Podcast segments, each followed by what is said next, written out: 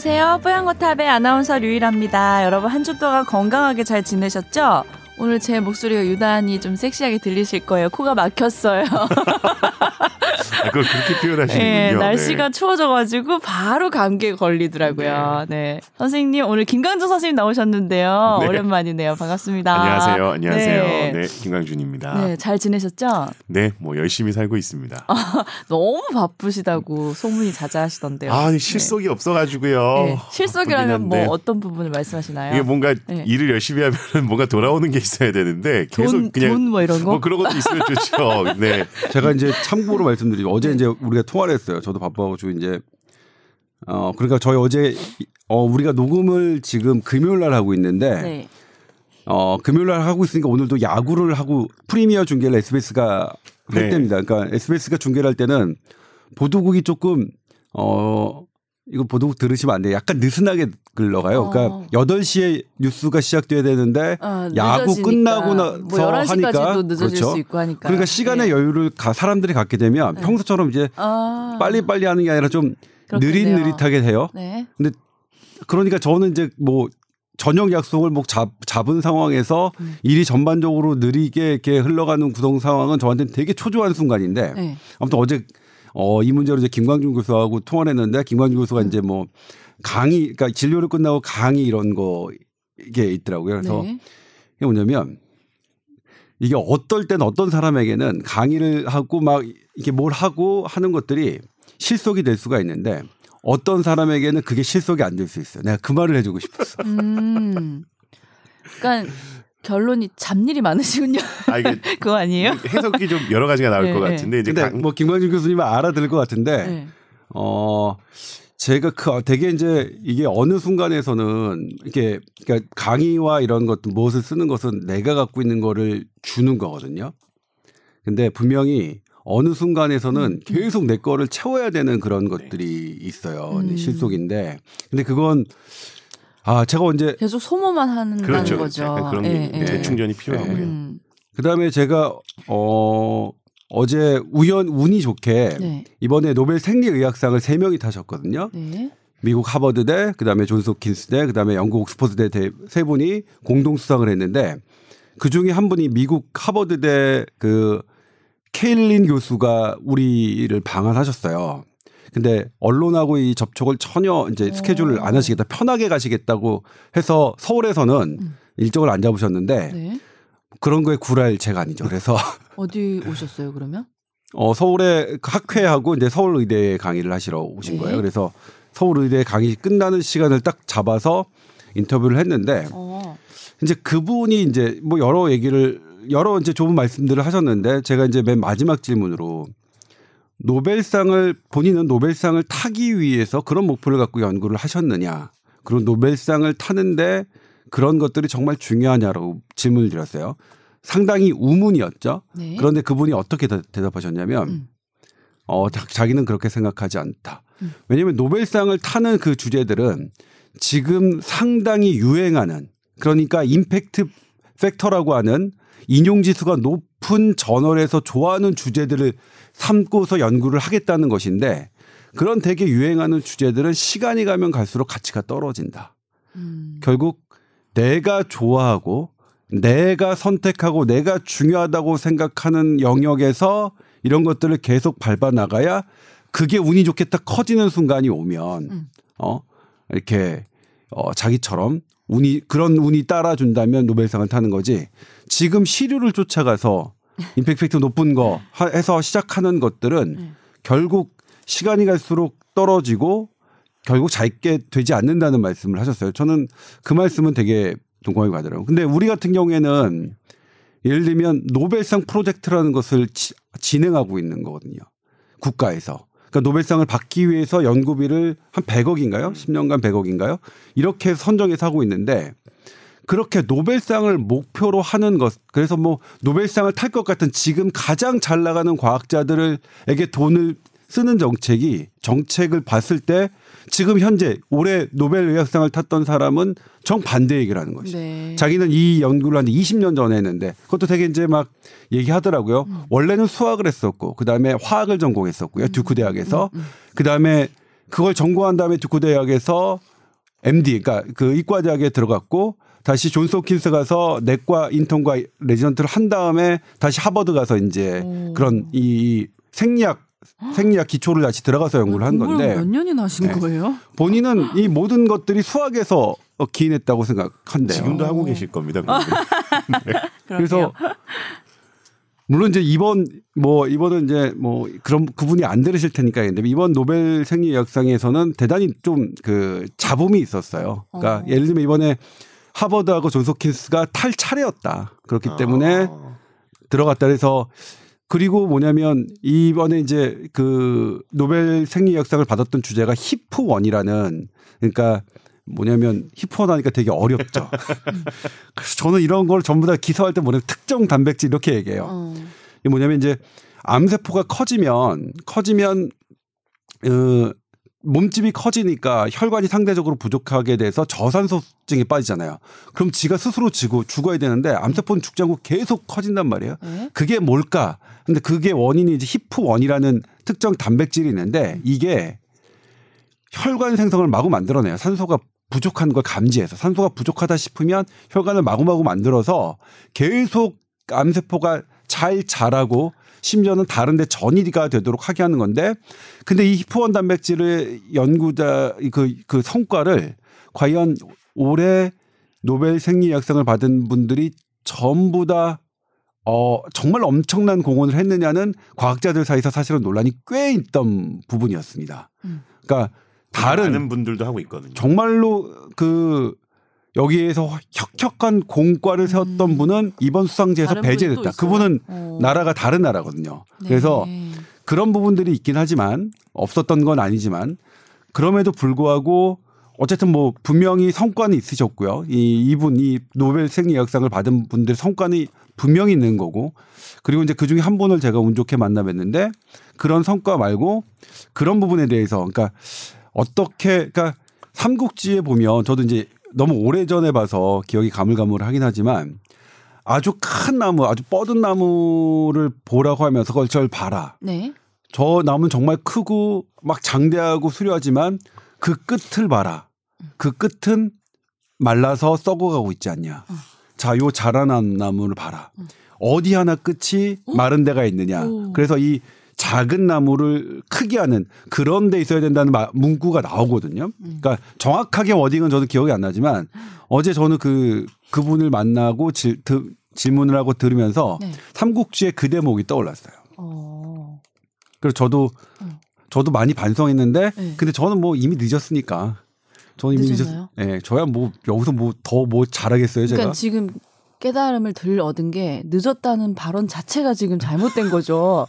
그 마인드를 평소 생활에 적용을 해서 진심을 다해서 일을 해라 이렇게 적용을 하셨어야지 뭐 상 받으시려고요? 아, 뭐 그렇진 않은데 아무튼 그 그런 부분에 네. 대해서 어제 김광준 교수랑 짧게 통화하는 과정에서 제가 받았던 그냥 어. 느낌 여러 가지 느낌이 좋네요. 복합된 것을 네. 네. 말씀드린 거예요. 아 오늘 시작부터 아주 교훈적이었습니다. 훈훈한. 훈훈하네요 네. 진짜.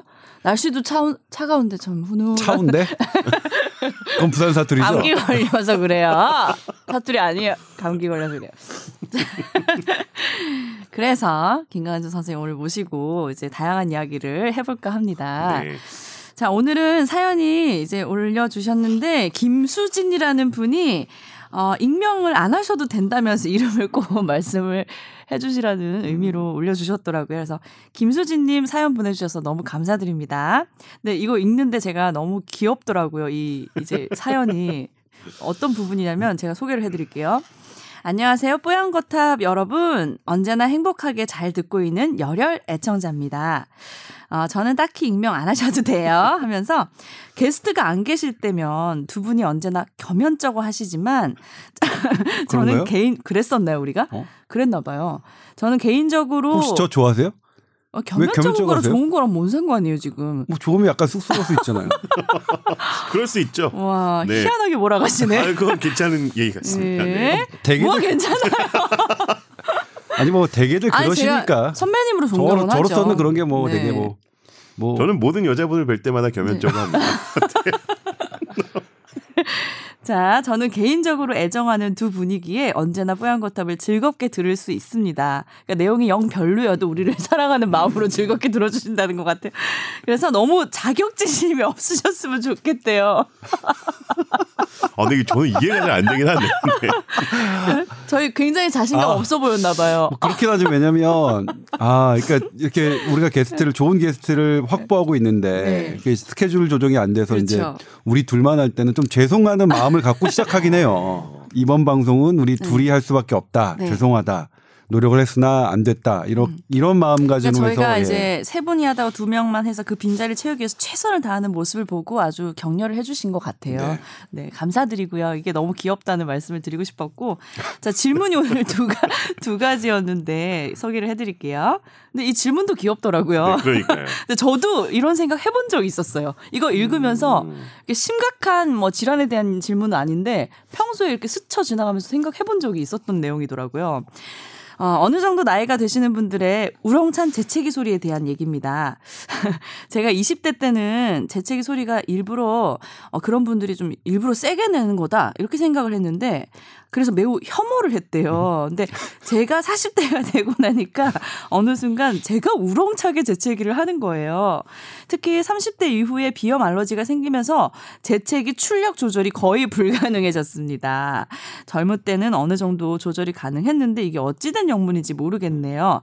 남편이 저렇게 재채기 하다가 목 쉬는 거 아니냐 또 경망스럽다 이렇게까지 얘기를 했다는데 알러지 때문에 어쩔 수 없다 막 둘러댔는데 이게 정말로 알러지 때문인지 이런 큰 재채기 소, 소리를 얻은 게 아니면 그냥 나이 들고 이게 아재화돼서 그런 건지 궁금하다고 하셨어요. 야, 이런 재밌는 사연을 네. 의학적으로 설명을 하려니까 굉장히 부담스럽네요. 네. 아니 근데 재채기가 되게 사람마다 소리 고유의 소리가 있잖아요. 네. 코로 하시는 분 목소리로 네. 입으로 하시는 분인데 어 이쁜 친구들은 재채기도 이쁜 소리를 내면서 하더라고요. 어떻게 그래서 하나요? 막 이치 뭐 이런 식으로 아, 그럴 수 귀엽게. 네. 그래서 저도 연습을? 해보려고 네 어, 깜찍하게 하더라고요. 쟤처럼 예쁘게 한번 해봐야겠다. 연습을 해보려고 음, 나올? 때마다 우리 뭐 알만한 사람들 옛날에 아니 중에서? 제 친구가 이제 귀엽게 생겼는데 재치기까지 귀엽게 하길래 이제 음. 부러워서 연습을 해봤는데 절대 안 되더라고요. 조절이 안 되잖아요 원래. 조절할 수가 네. 없죠, 사실은. 근데 재채가 나오는 게 통로가 두 개거든요. 사실은 네. 말씀하신 것처럼 코에서 할 수 있고 입을 통해서 할 수 있어서 기원이 되는 그 공기가 통하는 기도를 통해서 저희가 기침이나 재채기나 뭐 공기가 통해야 되니까.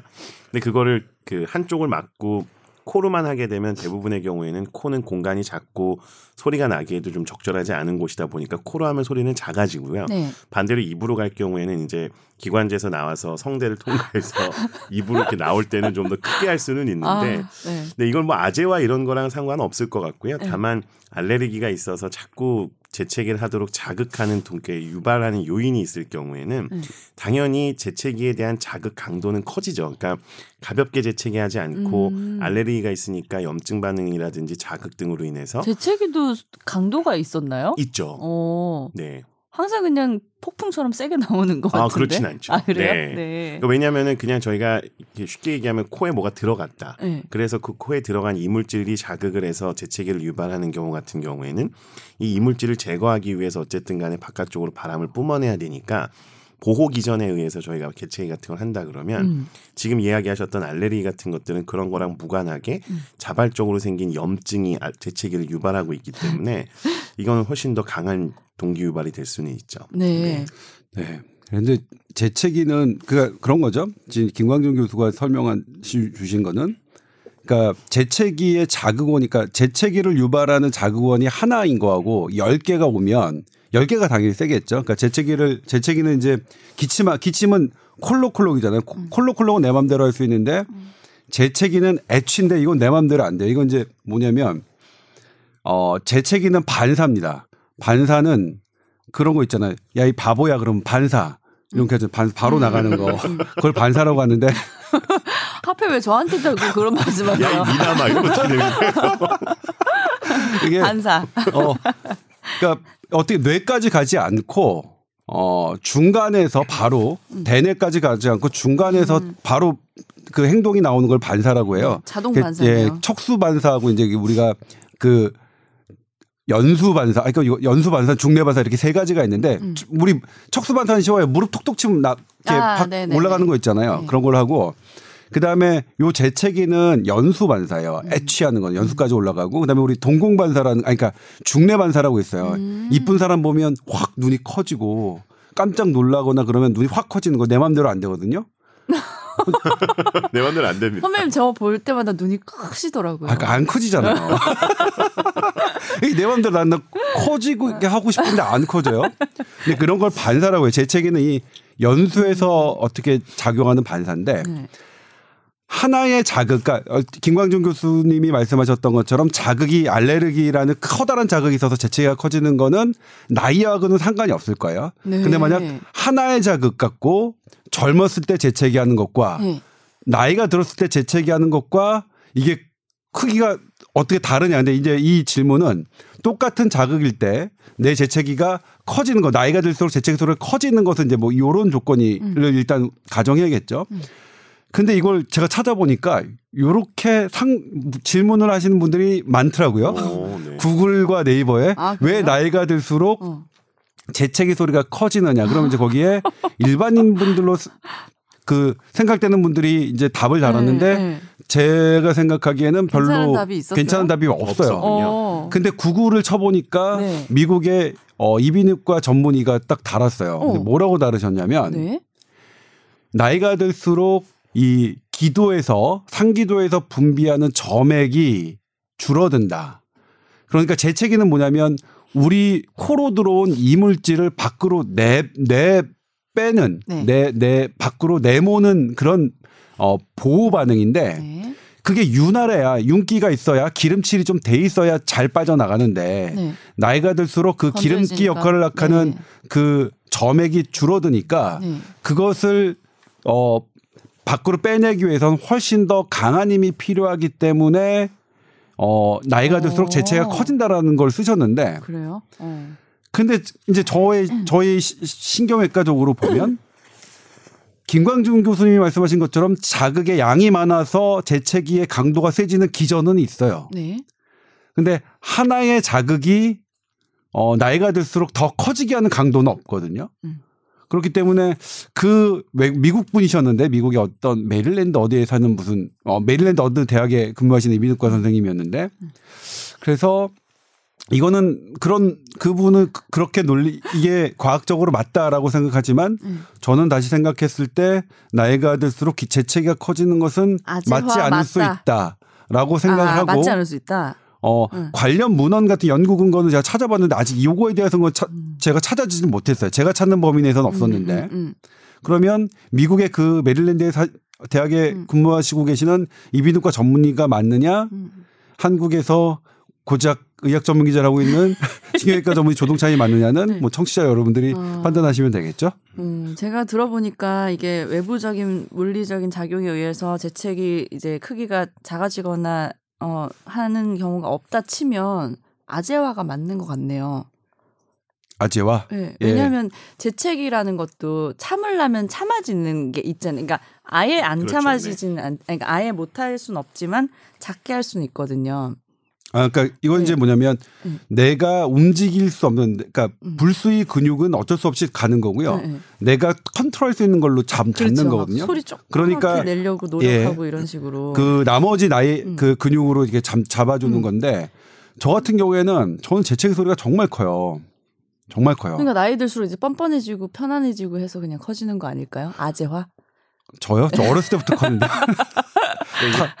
반사인데도 불구하고 얘기하신 것처럼 어느 정도 조절 가능한 게 있어요. 네, 그러니까 네, 반응은 반사 반응인데 네. 얘기하셨던 건 좀 코를 막아버릴 수도 있고 응. 이렇게 저희가 뭔가 저막 조절 방송 중에 가능한 재채기 나올 때도 막 참잖아요. 참고 일- 그런 게 있어가지고. 일부 있거든요. 네, 네. 그러면 얘기하셨던 것도 맞다고 생각되고 아재와도 맞다고 생각하는데 기본적으로 점액이 줄어들게 되면 점액이 준 다음에 이제 끈적끈적하거나 기름기가 이게 줄면 원래는 점액이 줄면 건조해져서 더 쉽게 나가고 그럴 수도 있거든요. 어? 근데 그게 아니라 네. 점액이 줄게 되면 굉장히 끈적끈적해져요. 음. 그러니까 윤기가 없어지고 오히려 이렇게 끈적끈적해지기 때문에 이물질이 붙어 있는 게 나가기가 어려워지거든요. 음. 그래서 더 강한 자극으로 이걸 배출하려고 아. 하는 학습 반응이 생길 수 있죠. 그럴 수 있겠네요. 네, 그래서 알레르기를 만성적으로 갖고 네. 있는 분들 같은 경우에는 아. 염증 등으로 인해서 이물질 같은 것들이 배출이 되기가 어려우니까 아. 더 세게 세게 해야만 나갈 되는 거라고 거네요. 그렇죠. 그래서 이건 학습.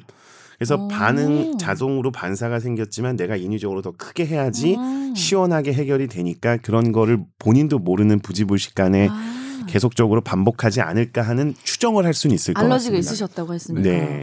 사실 오. 그 얘기에서 그 거기서 나오는 것 중에 하나가 또 그거예요. 맞아요. 정확한데. 그래서 파블로프의 개죠. 조건 반사. 네. 반사는 학습될 수 있다는 걸 우리 배웠는데 그런 의미에서 이제 어 김광준 교수가 하신 말씀도 그 이비인후과 음. 선생님이 음. 그 예를 들어 주신 거예요. 이제 네. 이런 것들이 학습되기 때문에 네. 그래서 강해진다라는 음. 말씀을 하셨죠.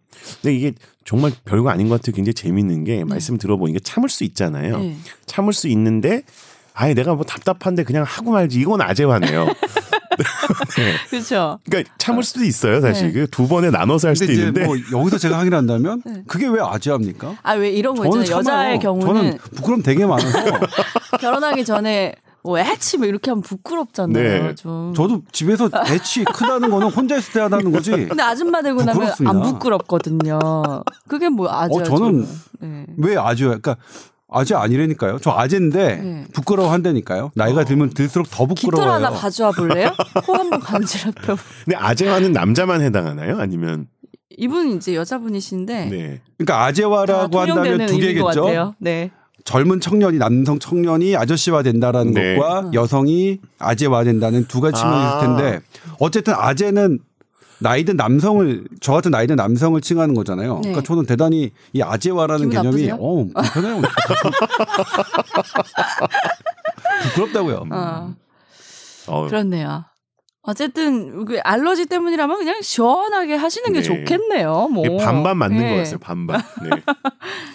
뭐 큰 문제 될 건 없겠습니다. 네. 네. 잘 아니 근데 이건 맞는 것 같긴 해요. 왜냐면 그렇지 않으면 많은 사람들이 공통적으로 그렇게 질문을 음. 하진 않을, 않을 테니까 네. 막 그래서 저도 놀랐어요. 아 재밌죠. 그렇구나, 예. 네. 참 저희 지- 청, 청취자분들이죠. 네. 시청자분들도 있는 거죠 유튜브니까. 그렇죠. 그렇죠. 네, 그러니까 시청자분들과 청취자분 모두가 이런 아주 브라이트한 사연을 네, 저희도 공부를 합니다 덕분에. 그렇죠. 그리고 또 오늘 질문이 두 가지라고 하셨는데 두 번째 질문이 있어요. 오늘 인터넷 신문에서 술 한 잔만 마셔도 얼굴 빨개지는 사람은 류마티즘을 앓을 확률이 두세 배 높다는 기사를 봤다고 합니다. 제가 그 한 모금에 얼굴 빨개지는 사람인데요. 어, 우리 기자님의 정보력과 분석력에 한번 기대 보고 싶고 이 정보가 맞는지 또 뭐 면역 질환으로 알고 있는 이 류머티즘을 어떻게 하면 또 예방할 수 있는지 방법 좀 부탁드려요 하셨거든요. 이 기사에 대한 내용은 조동찬 기자님께서 먼저 좀 말씀을 해주시면 네, 이런 기사가 최근에? 나왔었나요? 이게? 네 이게 네.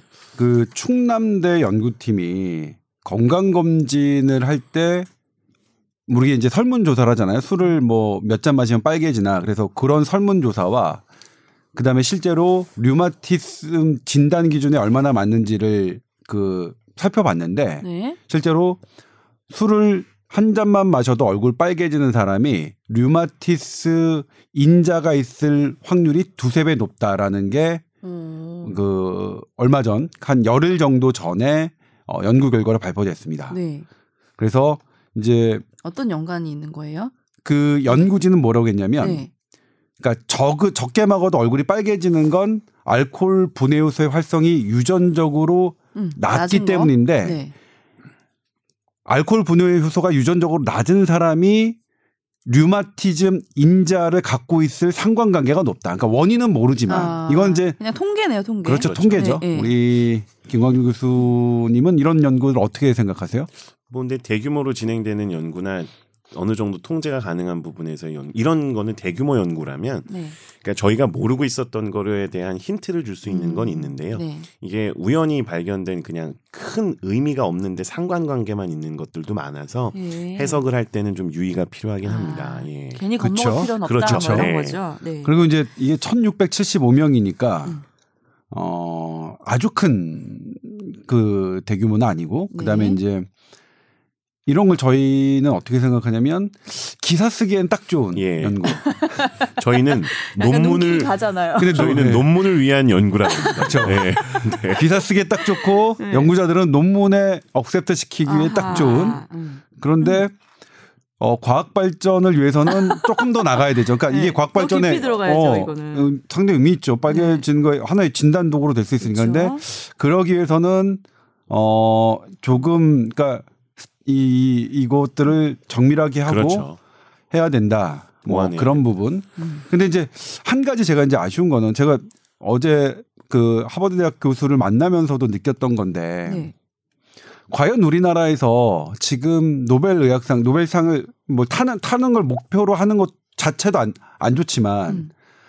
근데 거, 그 밭을 캐는 사람들이 정말 있을까? 음. 그러니까 예를 들면 이제 항암제를 개발하는 사람하고 개발된 항암제를 효과를 따지는 사람하고 둘 다 환자에게는 되게 중요하지만 네. 실제로 과학적인 그 밸류와 경제적인 밸류는 항암제를 개발하는 쪽에 훨씬 더 많이 두고 있거든요. 음. MRI도 똑같은 MRI를 만드는 사람과 음. 그 MRI를 환자들에게 적용해서 어떤 진단명을 하는 사람, 환자 개인에게는 둘 다 정말로 좋지만 네. 과학 그 의학 발전이나 경제적 그리고 학문적 밸류에 있어서는 MRI를 개발하는 사람들에게 더 있거든요. 근데 우리나라 의학은 이제 약간 후자 쪽, 후자 쪽이라서 그런 얘기들을 이제 선생님들과 얘기했었는데 네. 우리나라도 어 그러니까 그분이 계속 그, 그 학- 학생들에게 말씀하시는 게 이제 정말 노골적으로 말씀하시더라고요. 임상을 하지 말고 기초를 해야 된다. 음, 네. 말씀을. 음. 그러니까 아니죠. 근데 많은 분들이 임상을 하시긴 하셔야죠. 환자를 네. 보셔야죠. 네. 그래야 이제 환자들도 나을 수 있는 거니까. 근데 전부 다가 그 비율이 어느 정도는 기초를 하- 해주셔야 되고 그리고 근데 이제 물어보면 기초는 너무나 먹고 살기가 어려우니까 그렇게 네. 말씀을 하시는데 아, 그런 것들이 조금 다시 한번 오래된 문제겠지만 음. 뭐 생각이 나서 말씀드리는 거고요. 네.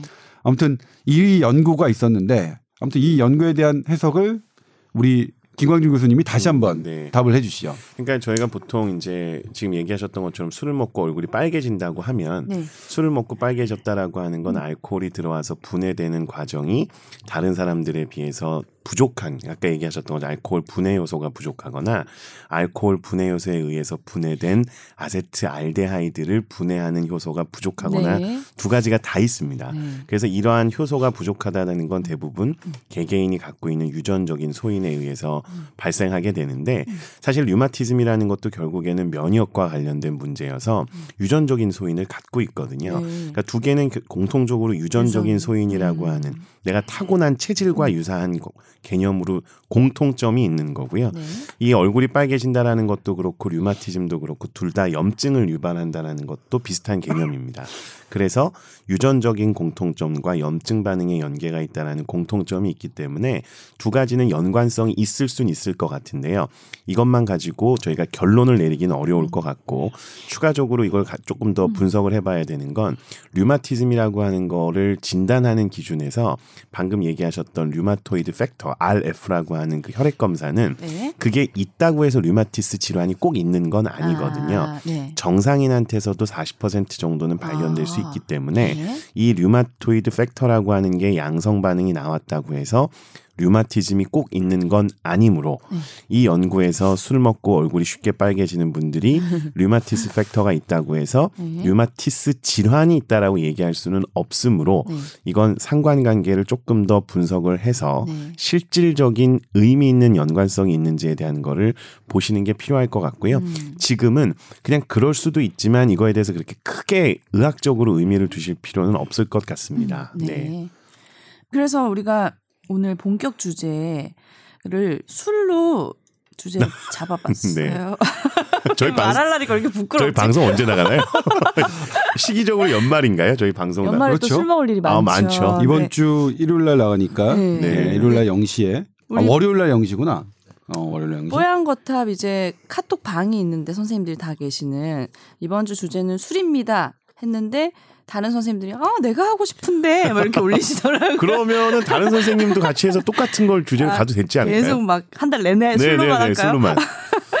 그래서 오늘은 이제 요 이제 질문도 보내주셨고 해서 네. 본격 주제로 한번 넘어가 볼까 합니다. 네. 오늘 주제가 술인데 한국인은 음주가 뭐 몇 잔이 적당한지 그리고 아. 또 요즘 술 먹고 나서나 뭐 전에 숙취 해소제 이런 거 많이 드시잖아요. 네. 뭐 진짜 효과가 있는지 뭐 이런 것들 얘기를 해볼까 해요. 네. 그 사실은 이제 저보다 오히려 이런 내용들에 대해서는 기자분들께서 많이 아실 겁니다. 이게 네. 사실은 참 기사로 써기에 아까 말씀한 좋은 주제잖아요. 그래서 술을 얼마나 먹는 게 적당한가 이거는 네. 절대적인 기준치는 절대 있을 수가 없습니다. 그래서 저는 말도 안 되는 얘기라고 생각하는데 국가 차원에서나 네. 어떤 의사 집단 차원에서는 네. 권고안이라는 걸 낼 수밖에 없죠. 그러니까 어. 평균적으로 볼 때. 네. 네. 그래서 미국 같은 경우에는 보통 일주일에 14잔, 일주일에 남자의 열네 잔? 경우에는 일주일에 14잔, 여성의 경우에는 한 7잔. 네. 이 잔이로 표현하는 이유는 네. 알고 계시겠지만 알코올이 함유된 한 잔에 함유된 정도는 네. 맥주 잔, 위스키 잔, 소주 잔, 와인 잔 이런 게 음. 거의 같아요. 아. 그러니까 위스키가 제일 알코올 함량이 높으니까 음, 한잔 크기가. 작잖아요. 네. 신기하죠 이것도. 어. 신기하더라고요. 네. 어, 누가 이렇게 정량으로 딱 만들어 놔- 놓으셨어요? 거의 일치하기 네. 때문에 그래서 잔으로 보통 표시하고 사람들은 위대해요. 술 마시는 분들은 진짜. 굉장히 디테일한 음, 거죠. 음. 그래서 14잔인데 여성분들은 유전적으로 알코올을 분해하는 효소나 알코올 분해를 음. 통해서 만들어진 숙취를 유발할 수 있는 아세트알데하이드를 분해하는 음. 효소도 부족하니까 네. 반 음. 그래서 14잔 7잔을 일주일 범위로 외국은 정했습니다. 어. 근데 우리나라는 없었거든요. 네. 근데 이제 우리나라의 연구 결과들을 몇 개를 막 모아서 그걸 가지고서 또 분석을 통해서 우리나라 가이드라인을 냈죠. 어, 네.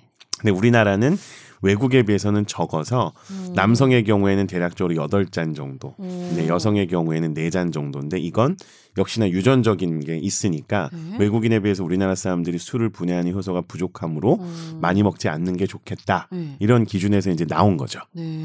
그게 이제 기사였던 걸로 제가 기억을 하고 있습니다. 네. 네.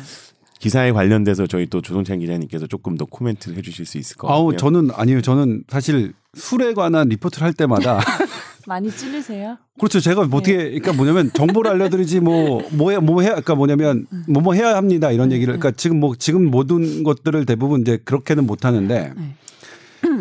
그러니까 저 제가 이제 했던 건 관심이 있었던 건 그러니까 숙취해소 숙취가 뭘까에 대해서 음. 이게 근데 그건 차차 얘기를 하고 그래서 얼굴 빨개지는 것 때문에 네, 네, 네. 얼굴 빨개지는 것들이 아- 김광준 교수님이 계속 말씀해 주셨지만 그게 이제 그런 선천적으로 결정되는 건데 근데 뭐냐면 그런 분들도 술이 늘잖아요. 그쵸. 그리고 술이 는다는 게 어떤 의미일까? 근데 제가 생각하기에는 우리 편두통 있는 환자들이 처음에 두통약을 먹을 때 그래서 네. 편두통 있는 분들 두통약 선택 되게 잘해야 됩니다. 되게 네. 잘해야 되는데 먹을 때 처음에는 예를 들면 두통약 한 알로 하다가 음. 그 다음엔 두 알, 그 다음엔 네 알, 이런 식, 그 다음에 여덟 알 이런 식으로 가거든요. 음, 음, 그게 음. 어, 내성이 생겨요? 예 내성이 네. 생겨서 약이 덜 듣는 거죠. 네. 근데 술을 어떤 취하는 약이라고 생각한다면 음. 뭐 똑같겠죠. 취하게 하는 약이 처음에 한 잔만 먹어도 취했는데 네. 취하는 효과가 있었는데 음. 그 다음에 두 잔, 네. 네잔 이렇게 내성이 생기는 게 네.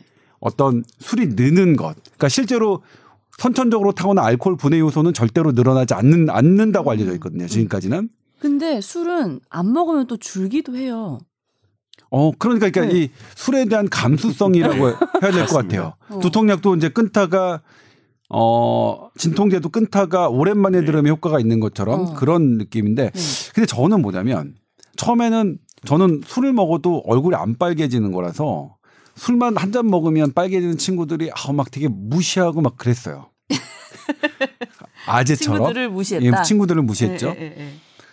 근데 지금 봐서는 아, 누가 더 나을 것 같은지 사실 고민이 돼요. 네. 고민이 돼요. 얘네들은 사실 적은 양만 먹고 또 취하고 그럼 가성비는 참 부럽긴 하더라고요. 예, 가성 그다음에 그게 젊을 때는 네. 별로 그게 조금 약간 부끄러운 일이었는데 음. 얘네들이 지금 제 나이가 되니까 술 몇 잔 먹고 취하는 걸 전혀 부끄러워지도 않아요. 음. 그다음에 그다음에 뭐 기분을 내고 뭐 하려면 그 노래방에 가서 노래를 하려면 음. 어느 정도 그런 뭐가 있어야 노래가 좀 잘 되긴 하잖아요. 음. 그 이유는 그렇죠. 뭐 술은 이 나의 억제 시스템을 억제합니다. 내가 부끄러워하거나 뭐가 하는 억제 시스템을 억제하기 때문에 예를 들면 나는 높은 미를 낼 수 있을까 없을까 막 조마조마하는 마음을 술이 억제를 해줘요. 그러니까 난 높은 미를 낼 수 있는 거예요. 어쩐지 노래 진짜 잘하시던데요. 깜짝 놀랐어. 아무튼 근데 얘네들은 한, 한 잔만 먹어도 그렇게 노래를 잘하는 게 되잖아요. 나이가 드니까. 그 다음에 그 다음 날이 문제가 되는데 뭐냐면 그 다음 날 예전에는 그렇게 술을 마셔도 말짱하게 깼는데 예. 지금은 안 깨잖아요. 어, 네. 너무 힘들잖아요. 네. 그래서 아 결, 나이 들수록 결국 수치가 더 예. 심해지는 건 있어요. 진정한 승자는 얼굴이 빨개지는 사람이 아닐까 저는 이런 생각을 음. 요즘 하고 있어요. 네. 그래요? 저는 그래도 술 잘 마시는 제가 아직은 좋아요. 네. 네. 근데 이거 되게 자주 하는 질문이잖아요. 근데 네. 이게 해석하는 방법도 여러 가지가 있어서 아마 이제 나이란 게스트처럼 정신과를 전공하신 음. 분들은 또 다른 시각에서 접근을 할 음. 거고요. 네. 내과 의사들 입장에서 이렇게 접근하는 방식이 어떻게 되냐면 술이 일단 취한다 안 취한다가 있고 숙취가 있다 없다가 있습니다. 그래서 이 두 개가 연관도 굉장히 있지만 분리해서 생각을 하거든요. 술이 취한다 안 취한다는 알코올이 들어와서 술에 있는 알코올이 들어와서 알코올이 말씀하셨던 뇌에 작용을 해서 뇌가 이제 취하는 거죠. 네. 그래서 요거는 주로는 알코올 자체에 의한 영향이 많고 음. 숙취는 알코올이 분해돼서 저희가 얘기하는 효소라고 하는 거에 의해서 음. 분해가 돼서 분해된 놈이 숙취를 유발한다라고 이제 지금까지 보통 얘기를 하거든요. 음. 그러면 술이 취하지 않는 사람들은 계속 먹게 될 거 아니에요. 네. 그럼 계속 먹으면 알코올은 취하지 않는다는 얘기는 알코올은 빨리 분해가 돼서 뇌에 가서 취하지 않게 하니까 알코올은 분해돼서 없어졌지만 그 알코올이 분해된 아이들은 많아졌을 거 아닙니까? 네. 그러면 이게 숙취를 유발하는 건데 음. 술을 안 취한다고 하는 사람들 중에도 숙취가 심한 사람이 있고 숙취가 안 심한 사람이 음, 있거든요. 맞아요. 그러니까 두 개의 효소가 다 많은 사람들은 술도 안 취하고 음. 숙취도 없는 거고 음. 하나 둘 중에 하나만 많은 사람들 즉 알코올 분해 요소만 많은 사람들은 음. 취하지는 않는데 숙취는 심한 거고 음. 만약에 둘 다 부족하면 네. 빨리 취하기도 하지만 빨리 취해서 조금밖에 안 들어와도 이걸 분해하지 못함으로 숙취도 심할 수 있습니다. 그래서 어. 두 가지가 다 많은 사람들이 제일 술을 잘 먹고 음. 숙취도 없는 건데 이제 저희가 개념적으로 볼 때 술을 잘 먹는다를 안 취한다에 둘 건지 네. 술 먹고 숙취가 없다에 둘 건지에 따라서 얘기가 좀 달라질 수 있다라는 걸꼭 네. 이야기를 드리고 싶고 네. 또 하나 내가 그냥 술을 먹다 보면 어떤 날은 술이 진짜 술술술 잘 어, 들어간다는 맞아요. 얘기도 하시고 그다음에 이야기하신 것처럼 술을 먹다 안 먹다 하면은 음. 이렇게 많이 먹으면 좀 는다 이런 얘기도 하는데 이게 좀 개념을 잡으셔야 될 게 술과 관련된 우리의 몸의 어떤 반응은 1번은 태어날 때부터 체질. 유전적인 체질이 네. 있고 두 번째는 그 사람이 평상시에 가지고 있는 건강 상태 음. 건강하냐, 뭐 질환이 있냐 없냐, 뭐 심장병이 있냐, 폐질환이 있냐 이런 평상시의 건강 상태가 있고 세 번째는 술을 먹을 당시의 컨디션이 영향을 음. 주거든요. 네. 그러니까 세 가지가 똑같이 유지될 수는 없잖아요. 네. 제가 타고난 건 어느 정도 유지가 되더라도 어떤 시점에서 병이 있다 그러면 그 병으로 인해서는 술을 먹었을 때에 해독하는 기능이나 이런 게 문제가 생길 수 있고 또 그 사람도 문제가 있는 사람도 어떤 날 너무 잠을 많이 자가지고 혹은 푹 쉬어서 기분도 좋고 그래서 그날의 컨디션이 너무 좋다. 그럼 이 사람은 평소에 술을 못 먹었어. 그 날만은 술을 잘 먹을 수도 있죠. 반대인 경우도 당연히 있을 거고. 그래서 술을 잘 마신다를 취한다, 숙취가 있다 두 가지의 개념을 같이 생각을 하셔야 되고 네. 술을 잘 먹는다라고 하는 개념을 이야기할 때는 내가 가지고 있는 요소들이 크게 세 가지가 있는데 그거에 따라서 좀 다르게 작용할 거다라는 거를 이렇게 생각을 먼저 개념 정리를 하고 얘기를 하고 싶었, 싶었습니다. 네. 평상시부터. 재밌네요. 감사합니다. 그 저는 어, 재밌었어요. 좋았어요. 그다음에 저는 예전에 비해서 또 달라진 게 뭐냐면 네. 예전에 술을 많이 마시면 이 토를 하잖아요. 예, 예. 네. 그 토하고 난 다음에 그래도 PD가 또. 마시고 뭐 매번 토하진 않는데 진짜 많이 드시나 아, 그- 아니요. 그리고 마시고 그다음에 이제 우리 필름 끊긴다고 하잖아요. 네. 그러니까 필름 끊기는 정도까지 가려면 항상 필름 끊기시 토를 몇 번을 해야 그 정도로 해야 되는데 네. 나이가 들고 나서는 뭐냐면 저는 최근에 어 최근에 30대 후반이 되고 나서는 예, 40대에 들어서는 네. 술 마시고 토해 본 적이 없어요. 어, 네. 어, 왜냐? 토해 본 토하는 타이밍이 네. 오기 전에 필름이 끊겨요. 음. 와, 그래서 그러니까 예전에는 그 필름이 끊기는 순간에 약간 토를 하고 뭐 이렇게 속이 안 좋고 하는 게 있으니까 근데 아 근데 이- 이때는 이제 그만 마셔야지라고 됐는데 그 전에 내 제가 자고 있어요 어디 가서 음. 토를 하지도 않은, 않았는데 그러니까 속은 지금 뭐냐면 그 다음 날은 불편한데 그 전날에는 전혀 불편하지 않는 그래서 아 뭔가 단계가 줄어들어서 제가 이제 술에 대해서 훨씬 더 그러니까 어, 친한 사람들이랑 먹을 때는 그래도 괜찮죠. 제가 이제 뭐 자거나 뭐 하더라도 택시 태워주니까. 근데 어쩐 공식적인 자리에서는 정말로 초긴장을 하거든요. 어. 제가 갑자기 쓰러지면 안 네네. 되니까. 네. 그러니까 이제 친한 사람들이랑 술을 마실 때 그분들이 저한테 얘기하면 너 왜 이렇게 약해졌어? 음. 어. 너 왜 이렇게 뭐 왜 그래? 네. 뭐 이래 이러는데 뭐 그런 그런 게 생겼어요. 이게 이제 지금 얘기하셨던 심리적인 긴장 상태는 그날의 어떤 요소인 거죠. 음. 그날 그날. 그래서 네. 제가 지금 얘기를 들어보시면 궁금하지 않으세요? 어떻게 왜 예전에는 토하고도 이렇게 버텼는데 지금은 다 토하기 전에 취할까 이런 거 안 궁금하세요? 안 궁금하죠. 나이 들어서 그렇대잖아요. 어, 네. 네. 그렇군요. 아, 이게 이것도 다 이게 이걸 어떻게 이런 현상들을 보면 궁금하거든요. 예. 저 같은 경우 그래서 막 설명을 하고 싶은? 거예요. 네. 그래서 설명 좀 해주세요. 이걸 이렇게 막 분석을 해봤어요. 왜 네네. 이런 현상이 생길까? 그래서 결국은 또 결론을 낸 게 술이라는 게 이제 우리가 얘기할 때 보통 술을 잘 먹는다라고 얘기하면 아 얘는 간이 좋아 이런 선입견을 갖잖아요. 왜냐하면 술은 대부분은 간에서 음. 이제 뭐 해독이 아니까. 되니까 간이 네. 중요하다고 생각하는데 사실 술은 우리 몸의 모든 장기에 다 영향을 주거든요. 음. 뇌에도 영향을 주고 피부에도 영향을 주고 식도나 위나 그렇죠. 장이나 네. 간이나 콩팥에도 영향을 주기 때문에 음. 술 먹으면 설사하는 사람들은 그 술에 의한 음. 안 좋은 영향이 알- 장으로 장으로 간간 거고 술 먹고 소화가 안 된다는 분들은 위에 영향을 많이 주는 음. 건데 이렇게 여러 곳에 영향을 주는 게 역시나 개개인의 차이 때문에 어떤 사람은 그 영향이 미미한 게 미미한 사람이 있을 거고 어떤 사람 되게 민감한 사람이 있을 거고 음. 또 하나는 이 한 사람에 있어서도 각 장기별로 술에 반응을 하는 정도도 다 다른 거거든요. 네. 그러니까 누구는 위가 굉장히 알코올에 반응을 안 하는 사람이라 그러면 다른 근데 다른 데는 반응을 많이 해요. 그래서 알코올을 조금만 들어와도 취하긴 하는데 위에서는 반응을 안 하면 이 사람은 취하긴 하는데 토하지는 않겠죠. 음. 반대로 뇌는 굉장히 알코올에 강한데 위는 알코올에 약해요. 음. 그러면 술에 취하진 않더라도 토하거나 소화가 안 되는 건 심하겠죠. 네. 그래서 알코올 자체가 사람 몸에 들어와서 미- 이렇게 미치는 영향이 음. 그 개개인별로도 다를 뿐만 아니라 음. 개인 안에서도 네. 장기별로 다른 거죠. 네. 그래서 간이 굉장히 튼튼한 사람들은 음. 술이 안 취하고 토하지도 않지만 간 자체에 문제가 생겨서 피 검사 같은 거 해봤을 때 수치가 막 올라갈 수도 있거든요. 네. 이렇게 두 가지 개념이 이렇게 혼재돼 있어서 네. 술을 이야기할 때 자꾸 어, 뭐 쟤는 술을 잘 먹는 거야 못 먹는 거야 뭐 이런 게 혼재될 수밖에 없는 게 음. 이야기 드렸던 개념들이 섞여 있어서 그렇다라는 생각을 자꾸 해요 요즘 어. 들어서는. 그럼 선배님의 경우는 위는 좀 튼튼해졌는데 뇌가 영 부실해졌다 뭐 이런 그 지금? 봤을 때는 부실해졌다기보다는 뇌의 알코올에 대한 감수성, 그 음. 알코올을 반응하는 정도가 더 심해졌죠. 그렇죠. 음. 네. 이게 이제 위하고 뇌는 되게 네. 밀접한 관계가 있거든요. 네. 그러니까 뇌압이 높아지면 어, 토하죠. 토 반응이 나타나요. 맞아요. 제가 제가 뇌진탕 걸려본 적 있거든요. 네. 3일 내내 토했어요. 그런데 이제 네. 왜 그러냐면 이 토를 하면서 이 압력을 압력을 주면서 이렇게 할 이렇게 풀려지는 순간 네. 이 머리로부터 내려오는 정맥을 확 늘릴 수 있어요. 오. 정맥이 늘려지면 뇌척수액이 이 정맥으로 음. 빠져나가거든요. 그래서 이게 뇌압을 낮추려는 대단히 중요한 방어 메커니즘이거든요.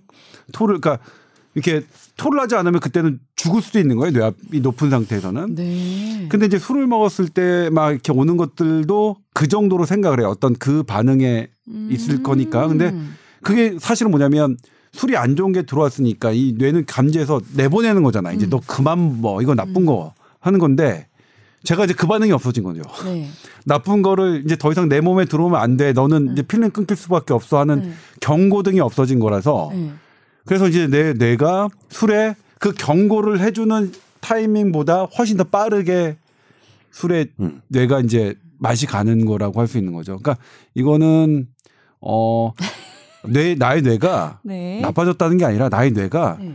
술을 더 친해졌다 이렇게 해석해야죠.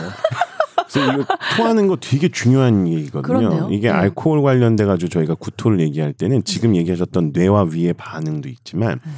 알코올 자체가 주는 또 영향이 있어요. 그래서 알코올을 마시면 식도하고 위의 사이에 문이 있어서 이렇게 잠겨 있는 문이 이렇게 열리거든요. 네. 그래서 위식도 접합부가 느슨해지니까 토하기가 쉬워지고 또 하나는 알코올을 먹으면 위에서 음식을 소화시키기 위해서 이렇게 움직여야 되는데 음. 이런 움직이는 게 줄어들게 되거든요. 네. 그러니까 줄어드니까 밑으로 내려가지 못하고 계속 쌓이다 보니까 아, 위로 나오기가 더 쉬워지는 것도 있고 건가요? 거기에 더해서 네. 알코올 자체가 얘기하셨던 것처럼 구토 중추를 또 자극을 하기 때문에 구역질이 나거나 하기 쉬워지는 이 여러 가지가 있잖아요. 네, 네. 근데 이게 알코올에 의해서만 또 생기는 게 아니고 음.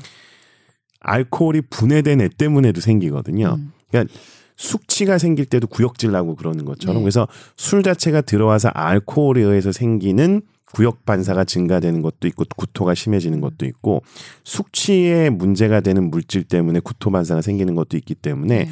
구역질이 난다 토한다라는 건 결국에는 두 가지의 영향을 다 같이 받는 거라서 음. 뭐 때문에 토하는지를 분석하기는 생각보다 쉽지가 않은 거죠. 근데 음.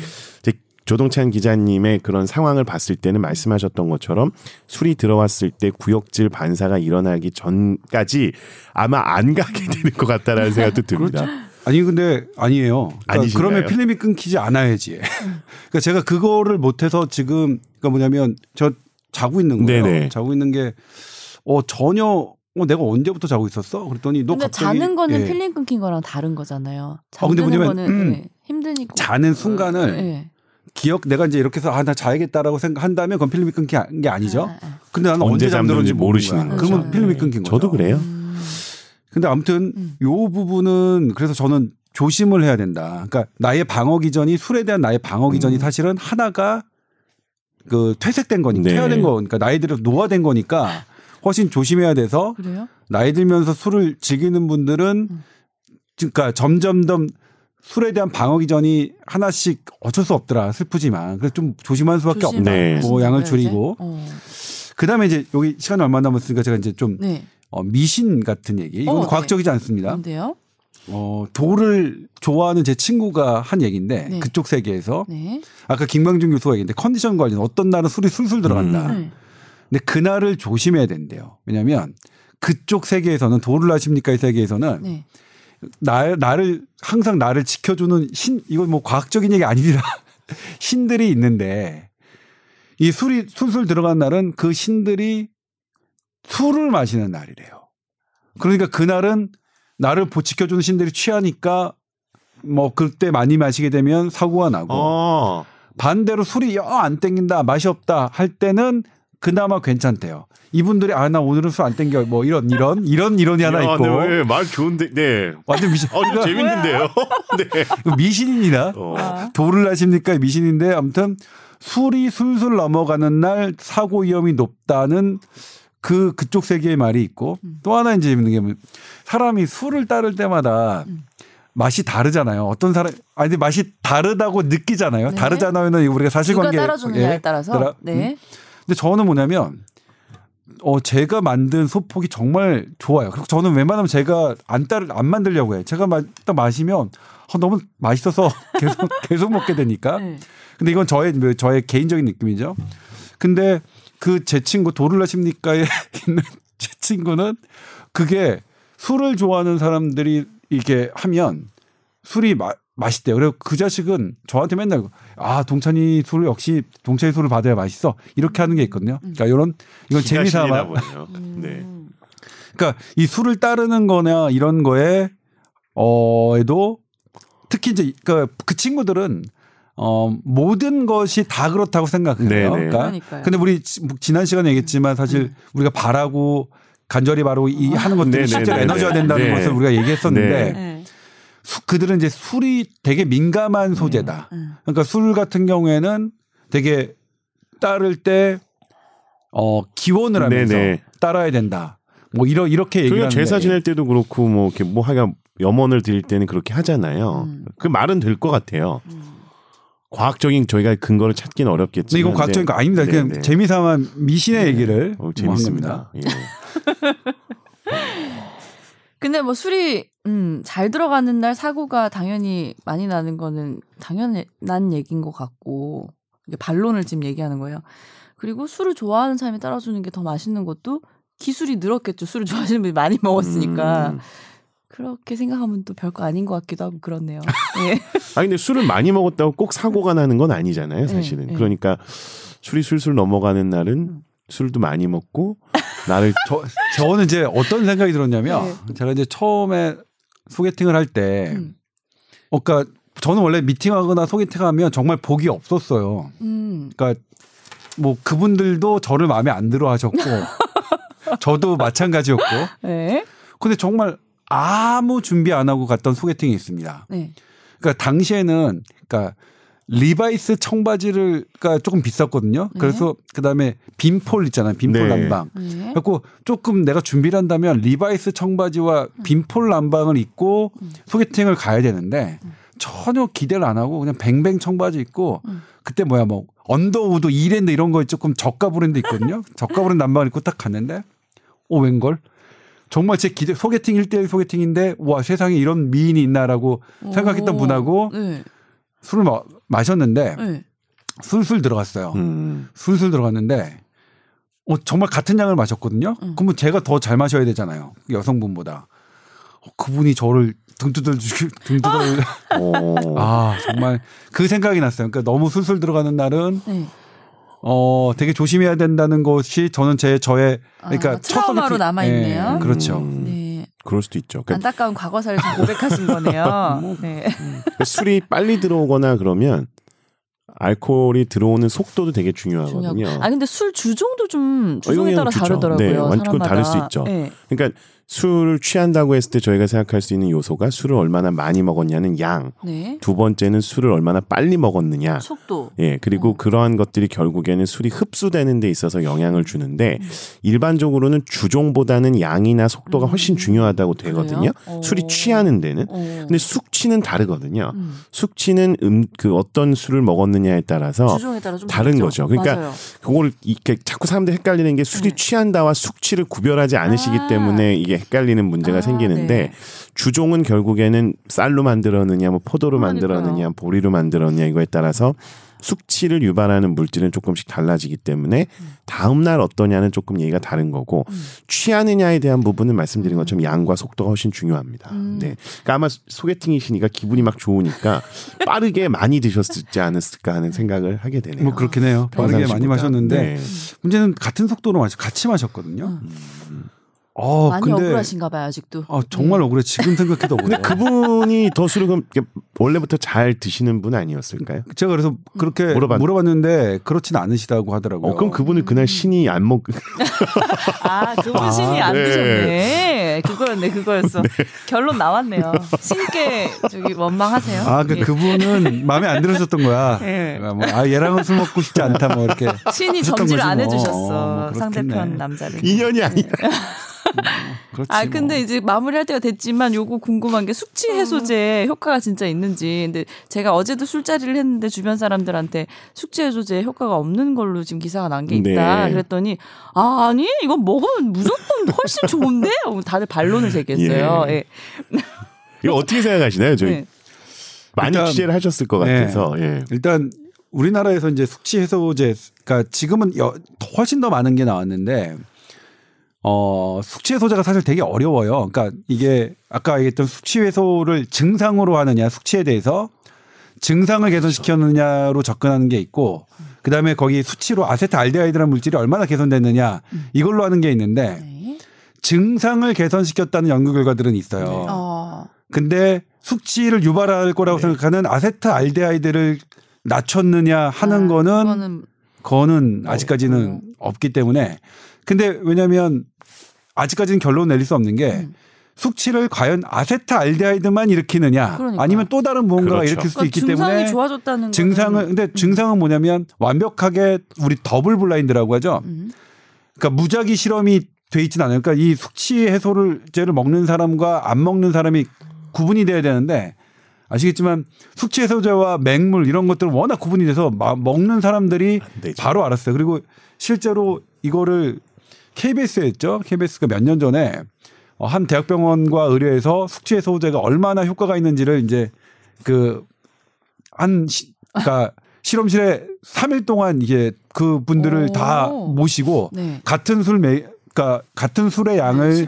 먹은 다음에 숙취 해소제와 이렇게 다 실험한 다음에 네. 아세트알데히드 농도를 측정했을 때 그때는 그게 나오진 네, 않았었어요. 그래서 어. 근데 지금 일본에서 그러니까 뭐냐면 요즘에 여러 성분이 있는데 음. 뭐 숙취해소 성분 중에서 진짜 다양하게 있어요. 그 뭐죠? 네.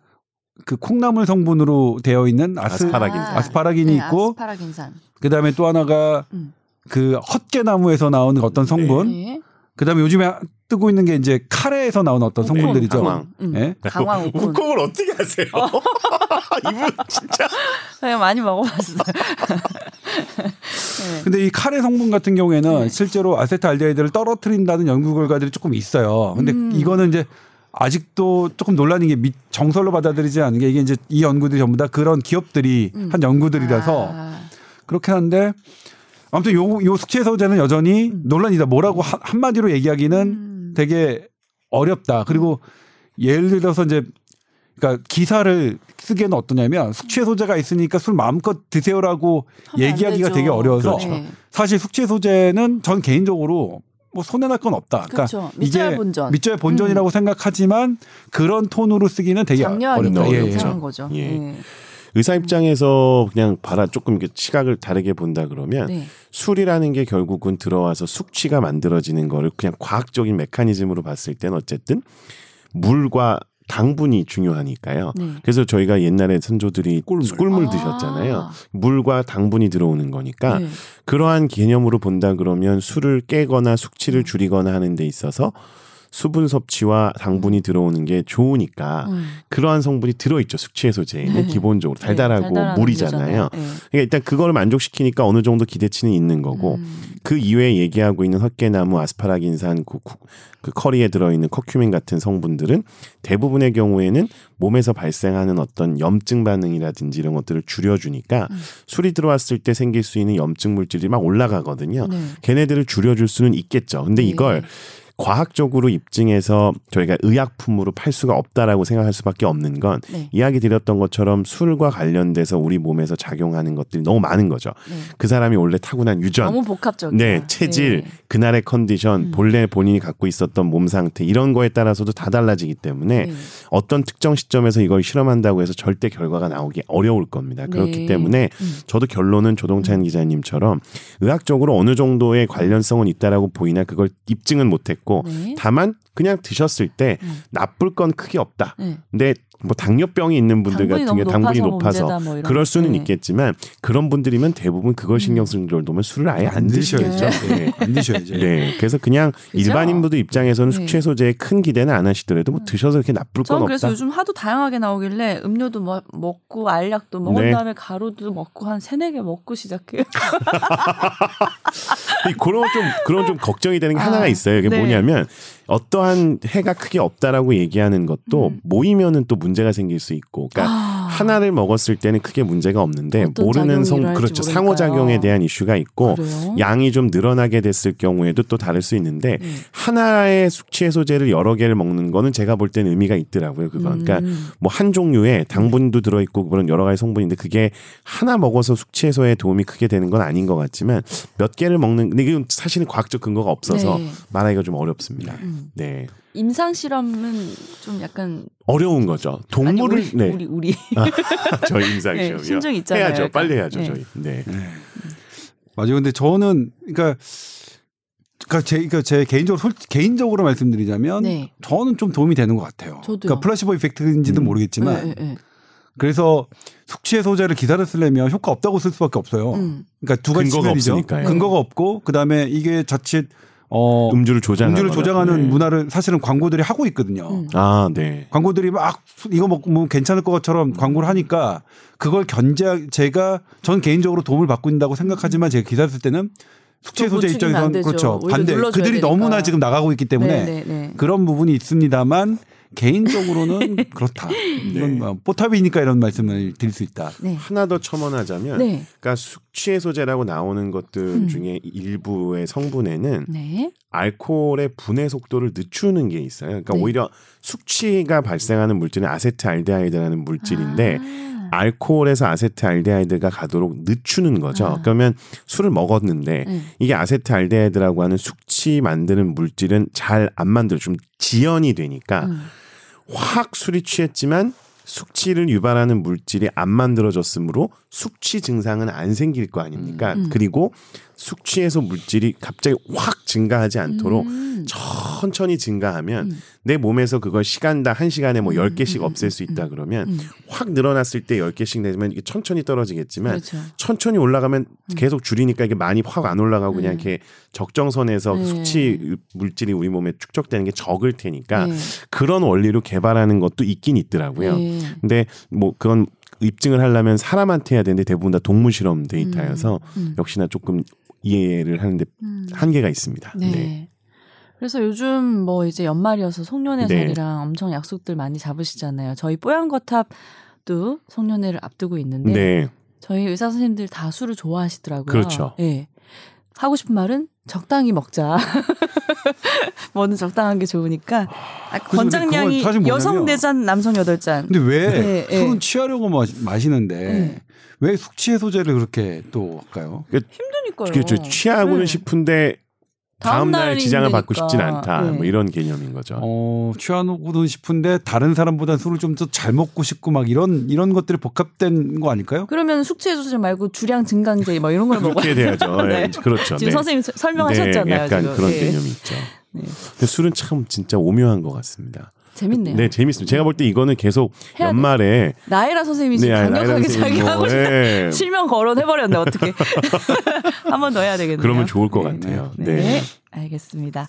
자, 오늘 즐거운 이야기는 여기까지 마무리 아쉽지만 하도록 하겠고요. 네. TOWER 골뱅이 sbs.co.kr로 또 사연 많이 보내주세요. 지금 쌓인 사연 없거든요. 여러분. 다음 주 시급합니다. 네. 술 관련된 사연? 네. 환영. 어, 좋죠, 네. 좋죠. 지난주에 제가 공지를 안 해서 이렇게 사연이 안, 안 올라온 건지 모르겠는데 오늘 확실하게 다시 공지를 해드릴게요. 자, 그리고 여러분 저처럼 감기 걸리지 말고 건강 관리 잘 하시고요. 저희는 다음 주에 뵙겠습니다. 감사합니다. 고맙습니다. 네. 감사합니다.